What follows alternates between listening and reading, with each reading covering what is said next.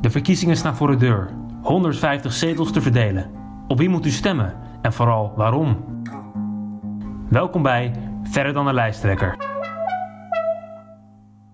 De allereerste pan-Europese partij, verspreid over heel Europa. En Volt doet nu ook mee aan de Nederlandse nationale verkiezingen. Met één zetel in de peilingen lijkt het erop dat Volt na 17 maart daadwerkelijk ook mee kan doen aan het politieke spel in Den Haag.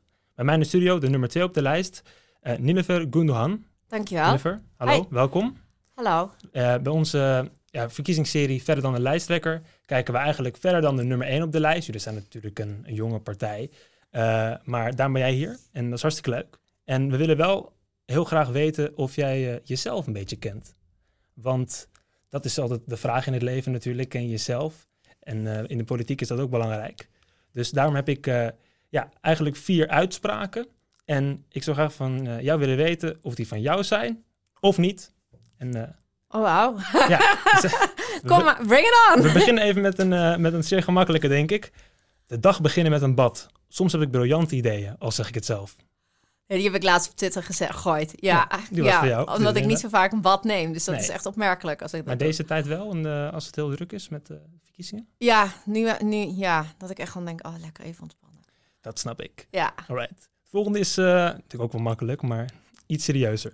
Volgens onderzoek van IISS is die 2% niet eens voldoende. Bij uh, Bijleveld gaf toe, dat, gaf toe dat we op dit moment ons eigen grondgebied niet eens kunnen verdedigen. Die 2% is pas aan te tornen als we onze verdediging op orde hebben. Nu staan wij weerloos. ja, die is volgens mij van mij, ja. Dat is ook van jou. Ja, het over de 2%, uh, over de NAVO-norm, ja. daar zullen we het nog later over hebben. Ja, Alright. En dan de derde. Wij zijn Nederlanders. En dus zijn we ook Europeaan. Bij onze nationale driekleur horen de gele sterren net zo goed als de oranje wimpel. Nee, volgens mij niet.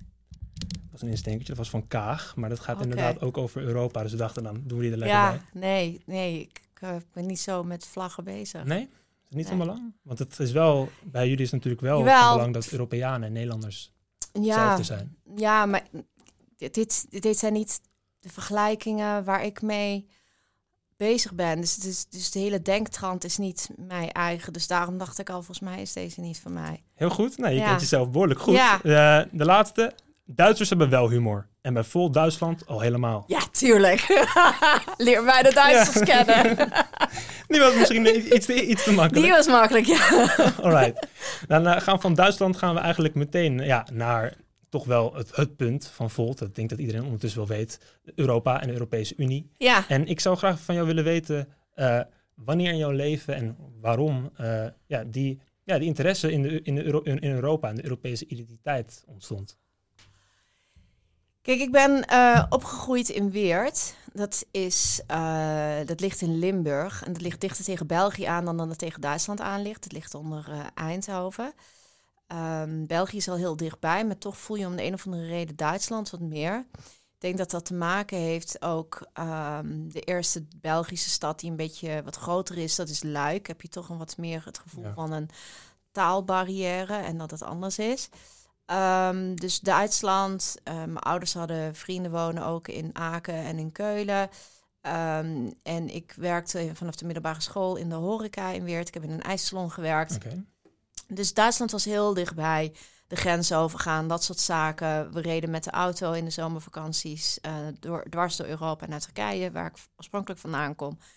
En dan zie je zo Europa. En ehm, met het ouder worden ben ik me eigenlijk eh, gestaag meer gaan verdiepen in dat hele bijzondere project van de Europese unificatie. En ik vond dat zo machtig, dat heeft mij echt eh, gegrepen. En met het ouder worden, ehm, ik was eh, begin 30 Mhm. en ik was toen destijds lid van D66 en eh, ik Ook op Europa gefocust natuurlijk. ja, ook een he- hele pro-Europese partij. En ehm, het grappige is dat ik eh, toen al leerde ik Sander Schimmelpenning kennen. En toen hadden we het een keer bij mij aan de eettafel erover.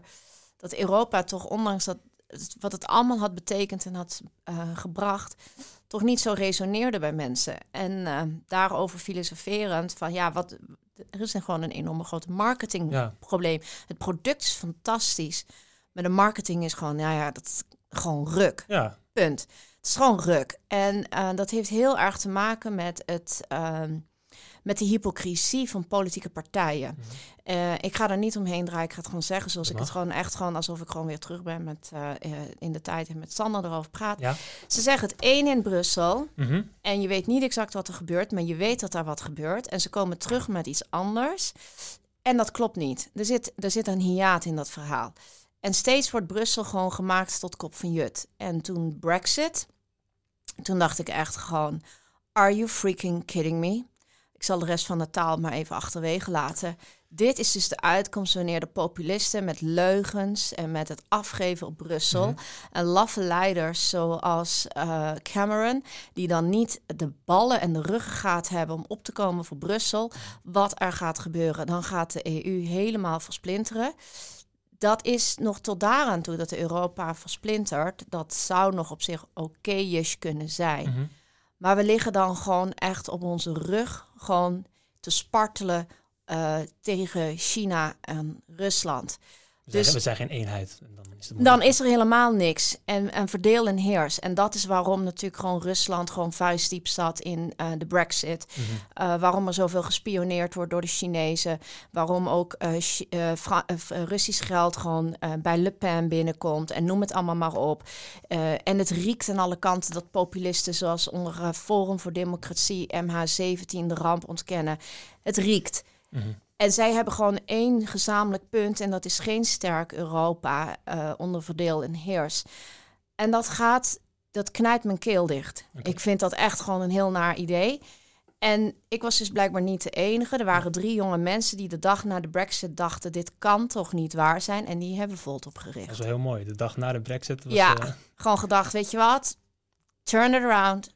Weet je, we gaan een stem zijn tegen die populisten. en naar een sterk Europa, toch? Dat is Absoluut, ja. Maar hoe ontstaat dat? Nou, of tenminste, hoe kan dat eigenlijk eh, on- ontstaan? Want zoals je eerder zei, de marketing is kennelijk dus niet zo goed.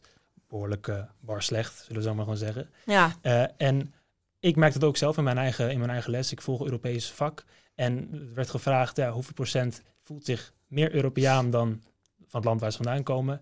Eén iemand van de 80 mensen die... Oh, die vond dat, ja. Dus ik vroeg me af, hoe willen jullie dat verbeteren? En kan dat? Kan, kan je ook een sterk Europa vormen zonder dat mensen zich Europeaan voelen?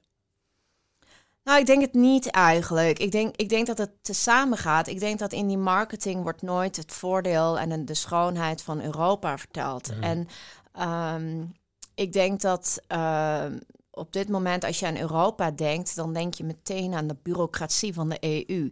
Dan denk je zelden gewoon aan de mooie kunstwerken van Caravaggio in, eh, in Rome. Je denkt niet gewoon aan eh, de fijne stranden van Griekenland. Je denkt niet gewoon aan hoe je fijn gezellig met je vrienden in München bier hebt gedronken. Weet je, er, er hangt gewoon, terwijl Europa is veel meer dan onze politieke bureaucratische logheid. Maar toch wordt steeds Europa op één hoop gegooid met eh, wat niet goed deugt in Brussel. En Brussel is inderdaad staat ver van de mensen. Het wordt door de nationale parlementen wordt het afgedaan als iets noodzakelijk kwaad op zijn Mhm. best. En in ons onderwijs en in onze beeldvorming en in onze aandacht hebben we heel weinig ruimte gewoon voor wat mooi is aan Europa. Terwijl we en masse bij elkaar over de grenzen gewoon een weekendje, ja nu natuurlijk niet Nee, door nee, corona, een- maar normaal ja. En hier op de universiteit ook allemaal en masse gewoon eh, over de grenzen gaan studeren. Er zijn inmiddels 1 miljoen Erasmus-baby's gemaakt van allerlei Europeanen die bij elkaar zijn gaan studeren. Dus er komt gewoon nog meer eh, echte Europeanen aan die gewoon verschillende Europese landen in zich herbergen. Maar, En de politiek blijft zo rigide Mhm. als de Bros Brusselse bureaucratie. Dus daar moet een keer ook daar iets in veranderen, in, in mobiliseren. Ja. En toen dachten wij vanuit Volt, en dat is de gedachte van Volt, dan gaan wij gewoon ervoor zorgen dat wij die vijfde versnelling worden. Maar dat, dat vind ik wel mooi. Een echte Europeaan. Wat is dat? Want ik kan me daar niet in vinden. Als jij in Italië bijvoorbeeld pizza eet, tuurlijk is dat leuk. Maar als ik dan in Nederland kom, dan ben ik ben wel een Nederlander. Ik, hoe, hoe kan je dat? Kan dat überhaupt? Want Nou ja, misschien lijkt dat voor nu heel ver weg. Maar als Ja. je in de geschiedenisboeken duikt, dan zie je dus dat ook de Republiek der Verenigde Nederlanden toen was voor een Fries, was een Hollander Ja. echt wel iets heel anders. Ik heb net het boek uit van eh Marcia Luiten over Limburg. Nou, daar blijven de Hollanders echt heel erg lang ver weg. Mhm. Dus, dus, dus wat is die Nederlandse identiteit? Dat is natuurlijk ook een identiteit waar gewoon ook met vallen en opstaan aan is gewerkt. En nog steeds ook niet iedereen zich even goed goed thuis voelt. En ehm, er is ook in Nederland is er een randstadhaat, een hoofdstadhaat. Dus hoe Nederland is Nederlands dan? Dat gezegd hebbende, ehm, we, we, zijn zo comfortabel in elkaars landen. Je gaat er makkelijk gewoon op vakantie, je gaat er makkelijker werken, je trouwt makkelijker met iemand. Ik vind dat er gewoon bij iedere keer dat het verschil tussen Europeanen wordt benoemd, er op zijn minst ook werk van zou moeten worden gemaakt om de overeenkomsten en het plezier te worden benoemd. En die luiheid moeten we doorbreken. Mm En dat gebeurt te weinig. En ehm, er wordt gewoon te weinig aandacht gegeven aan uh, wat Europa definieert.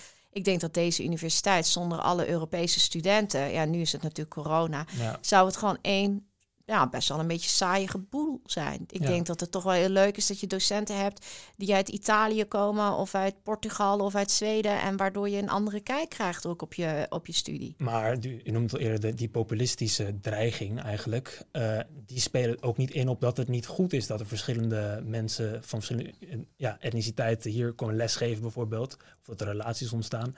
Maar ja, die spelen toch in op een soort van angst, van verlies, van ja, zeg je dat? Uh, dat, je, dat je voor jezelf kan beslissen. Want, Ja, maar dat is dezelfde soort angst, denk ik. Gewoon um, is de Limburger, omdat hij definitief onderdeel is geworden. Um, na, nadat België en Nederland uit elkaar vielen, want het was natuurlijk een bijzondere situatie met Limburg, is hij nou meer of minder Nederlander geworden. Ja. Um, dus ik vind dat, kijk, identiteit is iets heel fluïde en heel persoonlijk. Wat ik denk dat veel belangrijker is, iets wat ik denk dat nooit een overheid jou kan vertellen wie jij bent en wat je moet zijn. Ik denk wel, wat een overheid jou moet doen, is dat het zich verantwoordelijk gedraagt voor de keuzes die het maakt. En wat er nu gebeurt, is dat nationale parlementen, nationale regeringsleiders zitten gewoon in de Europese Raad. Die hebben vetorecht. Mm. En die gaan daarheen, naar Brussel. En zonder dat ze verantwoording afleggen voor de keuzes die ze maken, maken ze wel gewoon keuzes voor 450 miljoen Europeanen. En ik denk dat in plaats van dat de structureel gewoon die, die vraag over cultuur, die je bij sociologen en misschien bij psychologen, et mhm. cetera, zou moeten leggen. Het tijd wordt dat we vooral praten over wat gewoon alle Europeanen raakt. En dat is de Europese democratie. Mhm. Het, en de EU zoals die nu is ingericht, is onvoldoende democratisch. En dat raakt net zoveel de Bayer als dat het de Fries raakt of dat het iemand uit uh, Corsica raakt. En uh, net zoals al die mensen misschien ook worstelen met van ben ik ook Nederlander, Duitser of, of Fransoos, hebben ze één ding wat gemeenschappelijk is. En dat is gewoon de transparantie van Brussel en het accountable zijn voor de politiek van Brussel. En ik vind, nu hebben wij ook al best wel lang gepraat over de culturele verschillen van Europa. Laten wij het hebben over de politiek van Europa. Mhm. En over de politici in Europa en de weeffout van, van de instituten van Europa. En laten we de cultuur bij de mensen laten. Er moet, vind ik, juist in een geglobaliseerde wereld ruimte kunnen zijn dat iedereen ook waarde hecht aan de regionale verschillen, aan de lokale verschillen. Um, iemand, uh, ga naar Friesland, heb ik me wel eens van Friesen laten vertellen. Alle steden die de elf steden vormen, die zijn toch ook allemaal weer super trots op zichzelf. Weet je, naar buiten toe zijn ze Fries, maar in Friesland vindt iedereen zijn eigen stad ook weer meer mooier dan de andere. Laat mensen die ruimte gunnen. Dat is nu niet datgene wat alle Europeanen aangaat, wat alle Europeanen wel aangaat, is onze democratie. En die is niet van deze tijd. Nee, oké. Maar Europese, uh, bijvoorbeeld, kijk, regel, wetgeving en regelgeving uh, moet wel ook worden ja, afgestemd op nationaal niveau. Want in uw in jouw verkiezingsprogramma, uh, dan had ik bijvoorbeeld de, de, zin van, ja, dit verkiezingsprogramma is afgesteld op de Nederlandse situatie. En dan vroeg ik me af, zijn er bijvoorbeeld punten waar, waar dat moeilijker ging? Om, ging? Was dat vertalen van uh, ja, dat, dat partijprogramma, was dat ergens, ging dat ergens lastiger of bepaalde punten?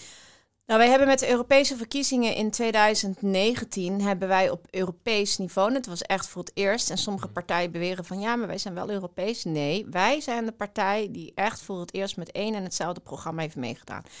En we hebben hoofdzakelijk het subsidiariteitsbeginsel van de EU gevolgd. Dus datgene waar Brussel over gaat, dat beslissen wij ook met z'n allen.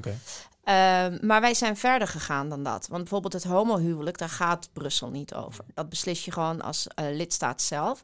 Maar wij vinden ook dat wij gewoon naar buiten toe gewoon ehm, moesten definiëren en ook naar binnen toe vooral welke waarden binden ons nou? Waar staan we voor? En wij, wij vinden dat wij een progressieve partij zijn, waar zelfbeschikking heel belangrijk is. Dus wij hebben ook gewoon punten erin gezet, uh, zoals bijvoorbeeld het homohuwelijk, dat we het overal daarover eens zijn.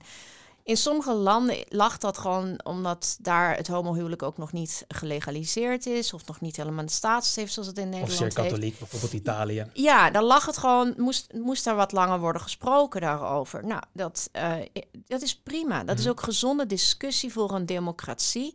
Dan geef je daar de tijd voor ook om die dialoog intern aan te gaan. En dan zijn we gewoon goed uitgekomen. En inmiddels zijn wij in verschillende Europese landen, dus ook de voorvechter, dat wat in Nederland Ehm, nou, iets is, al, iets is wat gewoon al een, een, gepasseerd station is, weet je wel.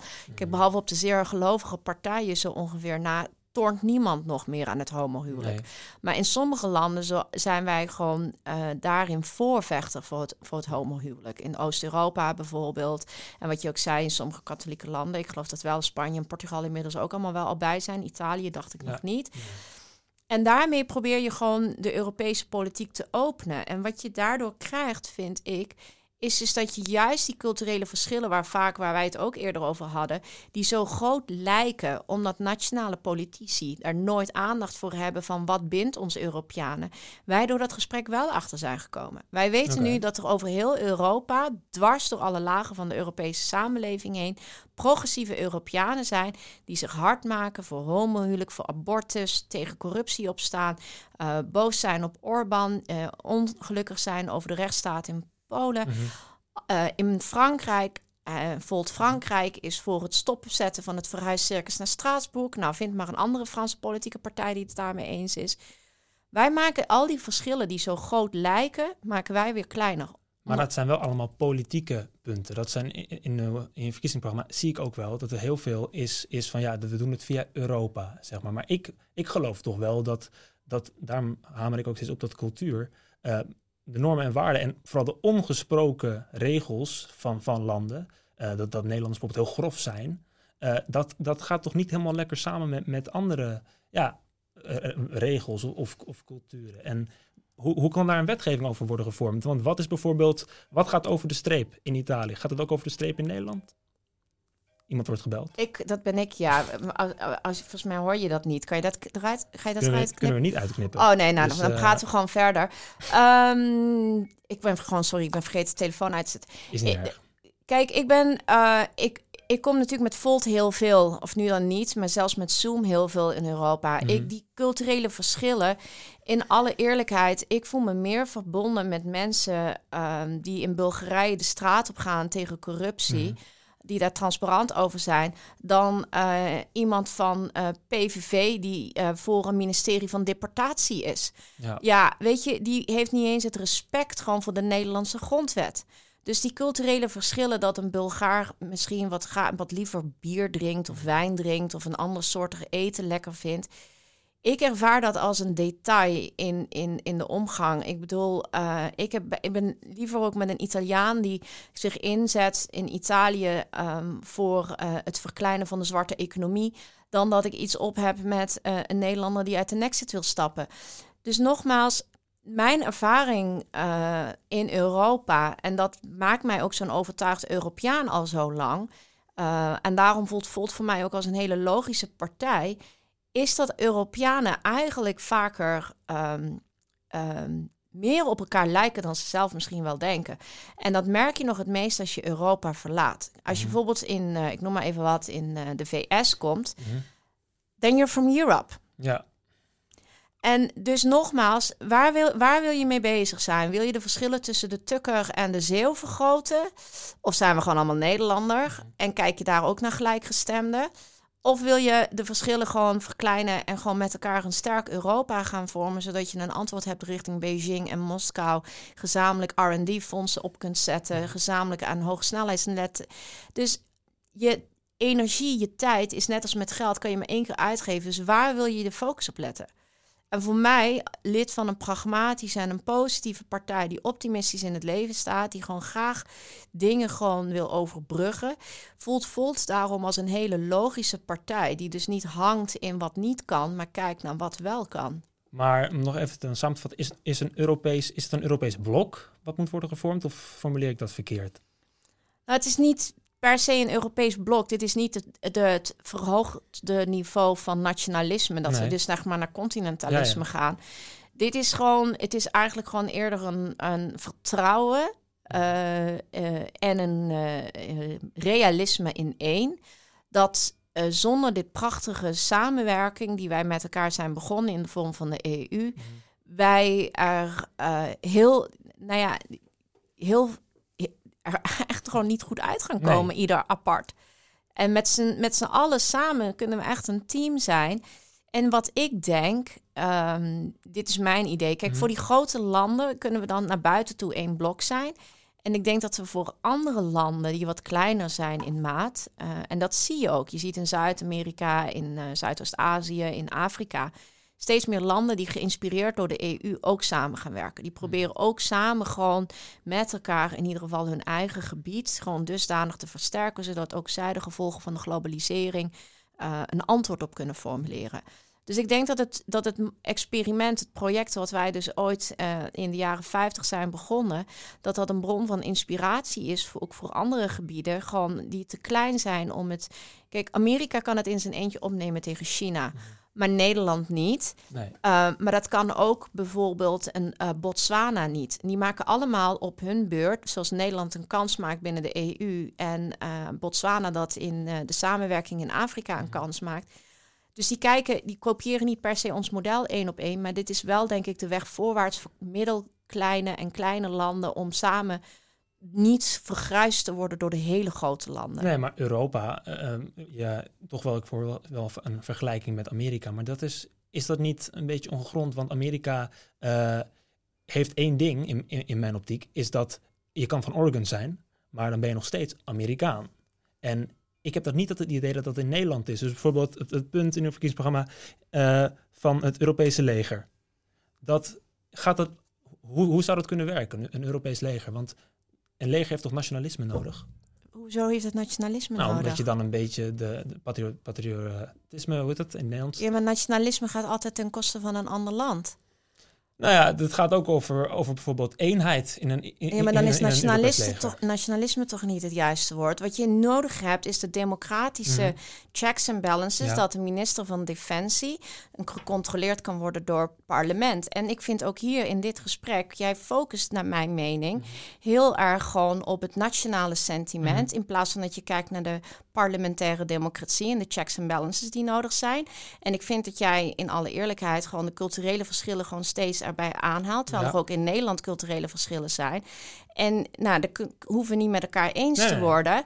Maar dat is niet waar instituten over gaan. Een instituut vertelt jou of mij niet. Het ministerie van Algemene Zaken dicteert niet hoe ver jij je Nederlands of Amsterdams moet voelen.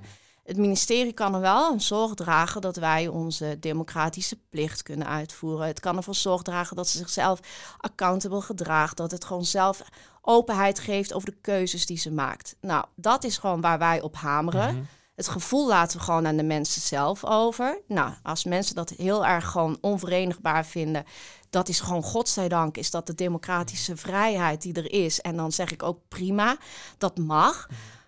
Maar dat is niet de insteek van Volt. De insteek van Volt is dat juist die diversiteit van Europa, dat van Corsica, gewoon van Beieren, die hebben allemaal ook weer andere gewoon culturele kleuren, zelfs binnen hun eigen natiestaat. Maar dat is niet onze insteek. Onze insteek is echt het verbeteren van de Europese democratie.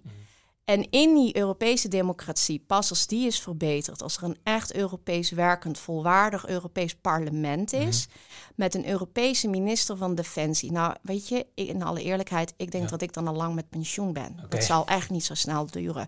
Maar het is wel de stip op de horizon. Want wat je hiervoor nodig hebt, is verdragswijzigingen. Dat gaat echt niet zo makkelijk. Voordat je het Europese parlement en iedereen in Europa een beetje dezelfde kant op hebt. De Fransen beginnen zijn ervoor, de Duitsers zijn ervoor. Dus vaak als zij met z'n tweeën ergens voor zijn, nou dan ongeveer na vijf tot tien jaar begint het een beetje de eerste vormen te krijgen. Dit zou een verdragswijziging moeten zijn. En legers vorm je niet zo heel makkelijk als je met militairen praat, met experts op strategie. En zoals bijvoorbeeld wat ik ook zei over IISS. Ik heb Ja. daar ook met eh, defensiedeskundigen gesproken. Die zeggen allemaal het kost ongeveer 25 jaar voordat je een volwaardig militair eh, apparaat optuigt. Hoe die structuren gewoon helder moeten zijn. Nou, sommige mensen zeggen gewoon dat gaat je nooit lukken. Mhm.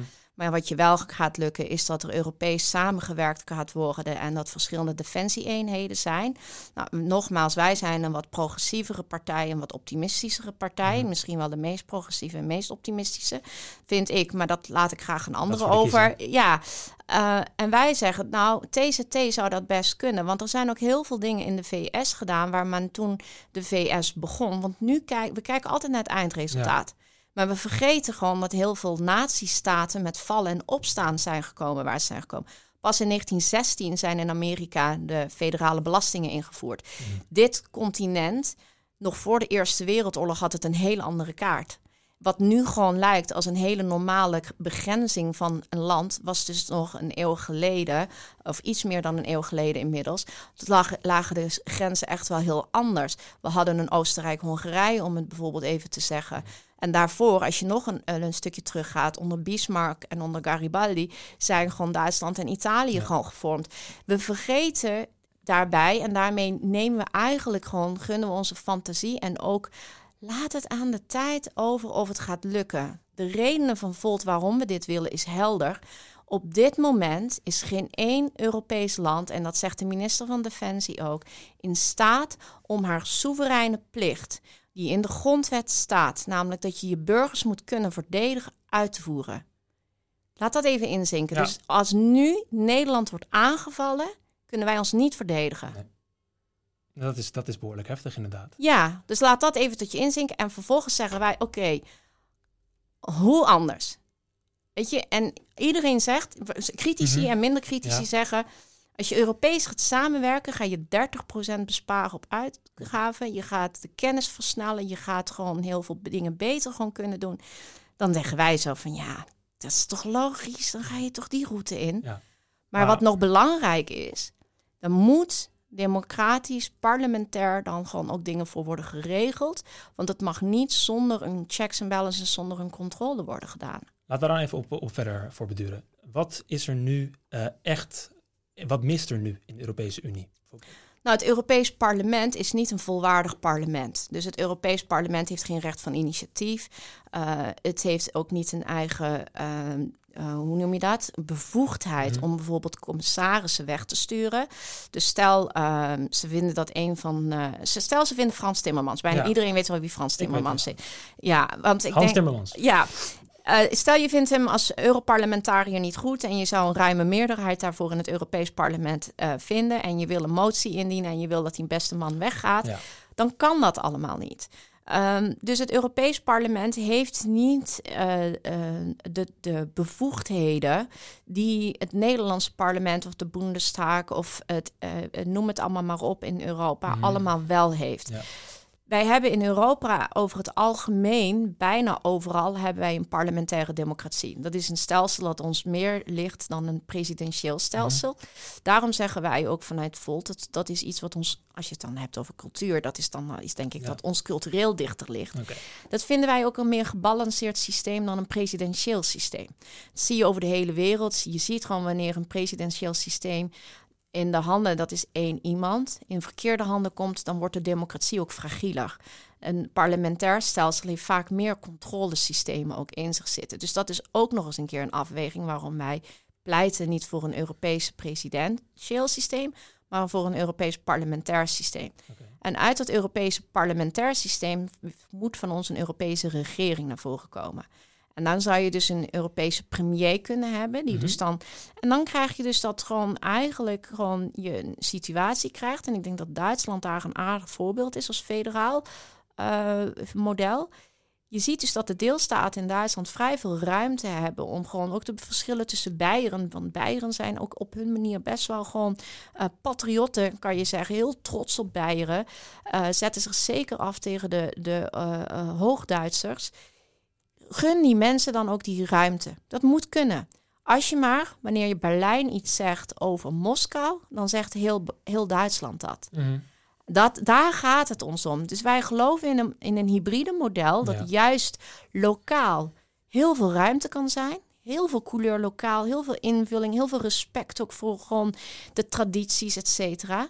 Maar op het supranationale, wanneer wij gewoon zeggen: Apple, je bent gewoon nu niet je belastingen aan het betalen. Of Moskou, je hebt nu iemand aangevallen. Mhm. Dan spreken we met één mond. Daar gaat het ons om. Maar kijk, ik denk dat ik persoonlijk ook daar, eh, daar volledig mee eens ben. Dat zou ik eigenlijk niet moeten doen als, als journalist, maar toch vind ik dat ook wel mooi. Ik denk niet dat je daar tegen kan zijn. Alleen, wat ik me dus steeds afvraag, is Ja. van, is dat wel mogelijk als er nog steeds eh, polarisatie is? Kijk, niet in het, in het presidentiële systeem is dat veel erger, want er zijn echt twee kampen. Maar in Nederland is dat toch ook wel. Er zijn dan toch mensen die echt uit de Europese Unie willen.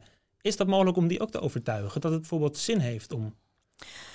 Nou ja, ik was, ehm, ehm, ik was laatst bij de vooravond. En Ja? Toen Ah ja, had ik in. gezien. oh, dank je. Toen had leuk, ik, leuk interview trouwens. Da- Ja. Dank je. Ehm, toen zei ik, ik had het cijfer, ik dacht dat het 82% was, maar ik wist het niet zeker. En toen dacht ik, oké, ik eh, durf dat niet eh, te Nee. zeggen, want dan maak ik misschien een fout.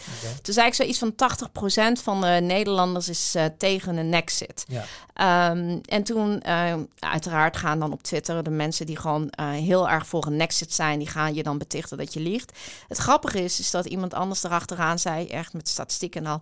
Sterker nog, ehm, het is 86% van de Nederlanders die is voor de EU. Mhm. De vraag die nu gesteld zou moeten worden, is denk ik niet willen we in of uit de EU. De vraag is wat willen we met de EU? Mhm. Want er liggen nu op dit moment, en eh, daarom ben ik ook zo'n gruwelijke fan van Arend Jan Boekenstein en enorm vereerd dat hij eh, niet VVD maar Volt gaat stemmen, die dan ook gewoon zegt, eh, alle cruciale dossiers komen uit Brussel en structureel worden ze niet besproken. En ehm, er gebeuren allerlei kwesties. Zoals vorige week is besloten dat op Europees niveau, je mag het niet de eurobonds zijn, noemen, maar het zijn de facto wel eurobonds. Geld Mhm, op de kapitaalmarkt zal worden gehaald in plaats van van de lidstaten. En er is gewoon echt, poef, dat, is, dat geld is meteen opgehaald. Dat laat zien hoeveel vertrouwen de buitenwereld in ons heeft. En in plaats van dat we die discussie gewoon goed aangaan en aan de tafels en aan de radio's bespreken, wat betekent dat voor jou? Weet je, is Europa de olifant in de kamer? Het raakt jouw leven wel. En ben je het daarmee eens? En vervolgens, omdat dat structureel wordt verwaarloosd, voelen mensen dat er over hun hoofd heen wordt gesproken. En wij zeggen bij Volt, we hebben liever dat mensen er bewust tegen zijn Mhm. dan onbewust voor. Want dan is de kans gewoon groter dat ze zich achteraf gewoon in het pak genaaid voelen. En dat ze gewoon de pest erin gaan krijgen. Ja, maar dat vraag ik me dus af. Ligt het dan aan bijvoorbeeld informeren? Moet dat beter worden, zodat als je eenmaal bent geïnformeerd, eh, dat je dan denkt, ja, maar nu, ik, kan eigenlijk niet tegen zijn, zeg maar. Ja, of dat je dan in ieder geval gewoon zegt van... eh, eh, kijk, ehm, ik had een ander interview en dat ging over de eurozone. Mhm. Ehm, de eurozone is nu niet af. En het gaat eh, eh, crisis op crisis, weten we daar gewoon steeds gewoon wel weer onze weg in te vinden. Maar eigenlijk staan, als je het in een stoplichtensysteem zou zetten, staat het op oranje. Al heel lang. Al sinds de invoering van de euro. Er is, we zijn hem, al- het monopolie van het bespreken van de euro en de eurozone is op dit moment bij de eurosceptici. En dat is ook wat wij terugkrijgen van veel journalisten en mensen. Eindelijk geen taboe om ook over de kwesties te praten die ingewikkeld zijn. Ja. En wij hopen daarmee, en dat zei ook iemand ook tegen eh, mij, wij, dat wij de Tweede Kamer in gaan komen. En dat wij eindelijk eens die middenpartijen allemaal, VVD, CDA, D66, GroenLinks, PvdA, ChristenUnie. Dit is de staat van de eurozone. Wat gaan jullie eraan doen? Wat willen jullie eraan doen?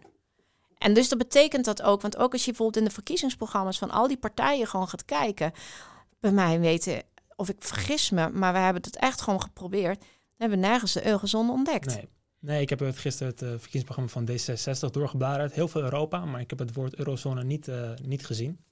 Dat bedoel ik. En er is in de afgelopen vier jaar ook door D66 de eurozone niet geagendeerd. Mhm. Hoe kan dat? Hoe kan je je monetaire unie, die gewoon echt gewoon gehandicapt is, even, even heel snel, want ik weet niet hoe goed iedereen economisch ingevoerd is. is- in de EU. Maar het is gewoon een heel bizar systeem. We hebben een gezamenlijke munt zonder een goede onderbouwde gezamenlijke economie. En we praten er niet over. Ja. Alsof er gewoon bij wijze van spreken gewoon ehm, een, een, iemand van wie we houden ziek is. En er is een taboe waar we dan niet over mogen praten. Ja, die, diegene wordt niet uit zichzelf beter. We moeten dan beslissen, stappen we uit die ziekte? Hè, dat klinkt heel naar Nee. misschien. Of gaan we gewoon nu met z'n allen gewoon als een team eromheen staan en gaan we gewoon die, die euro gezond maken? Want in de buitenwereld doet hij het sterk hoor. De munt zelf staat robuust. Maar hij werkt voor een aantal economieën in Europa gewoon. Maakt hij de verschillen te groot? Ja. Hij is als munt te goedkoop voor ons en voor de zuidelijke landen te duur. En daardoor voedt dat politieke frictie ook. Dus het, is ook een, het, is ook, het, is, het heeft ook echt gevolgen. En dit niet uitleggen, en dit is een taak van een parlementariër, want je bent volksvertegenwoordiger, dat je je mensen meeneemt. Al twee decennia wordt de euro niet besproken. Hoe kan dat? Is dat dan ook de rol die jullie zullen vervullen? Stel dat jullie één, of misschien wel zelfs twee, dat zou heel leuk zijn voor jou, eh, eh, twee zetels krijgen eh, op 17 maart.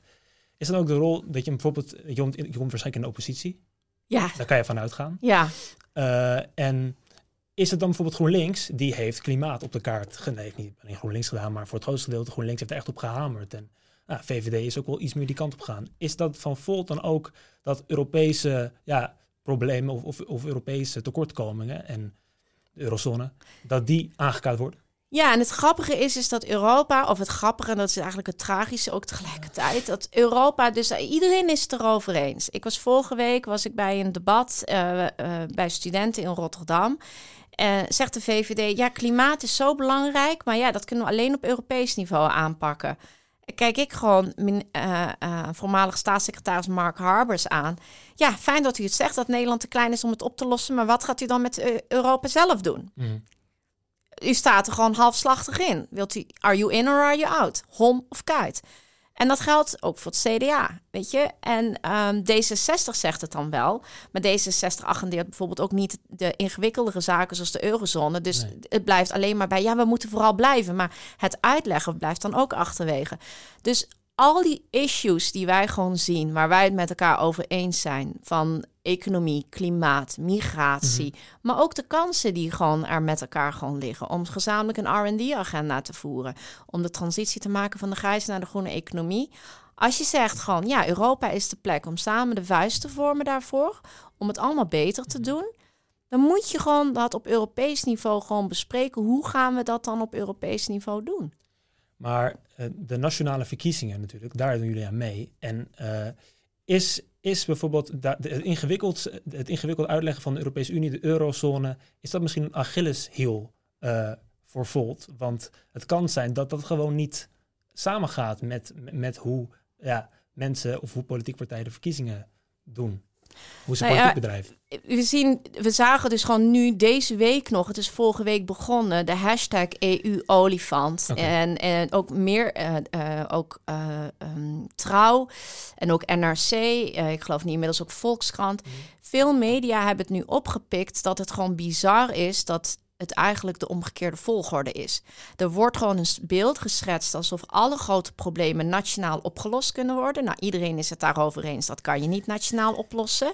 Dus moet je het Europees oplossen. Maar vervolgens, als het gaat, hoe wil je dat dan Europees oplossen, wordt er niet over gesproken. Vandaar de hashtag EU-olifant. En wij zeggen dus zo, en dit is dus het bewijs waarom je een continentale politieke partij nodig hebt. En wat wij liever zouden hebben, want je hoeft het niet met ons eens te zijn. We hebben liever dat wij andere politieke partijen dwingen om ook op continentale politiek te gaan bedrijven.